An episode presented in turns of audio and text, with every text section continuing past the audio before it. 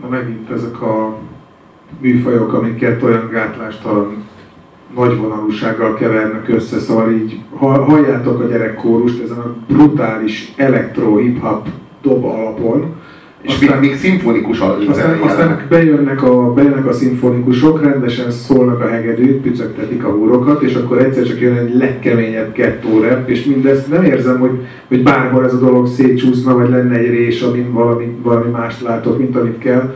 Tökéletes élmény elejétől a végéig és megint ugyanazzal a páratlan látványjal kombinálva. Szóval nem lehet rajtuk fogást találni. Nem tudok, nem tudok egyetlen két kockát, vagy egyetlen hangot kiemelni, ahol azt mondhatnám, hogy hát ez lehetett volna jobban csinálni. Senki nem gondolta volna, hogy a Demon Olborgban ez benne van. Tehát, hogy ez, ez a potenciál, amit itt látunk, hogy ez benne van. Pedig, pedig én imádtam a Blurt. A, nagyon kevés olyan zenekar van, amikről elmondható, hogy általában a zenekarok úgy alakulnak, hogy két zenész találkozik.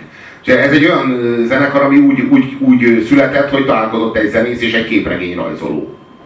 A képregényrajzoló csávóval egy apartmanban lakott a Démon Olborn, és így nyilván egyszer nagyon bebasztak, vagy valami ilyesmi, és így kitalálták ezt a, ezt a fasságot, hogy csináljanak egy virtuális zenekart, te rajzolod, én megírom a zenét.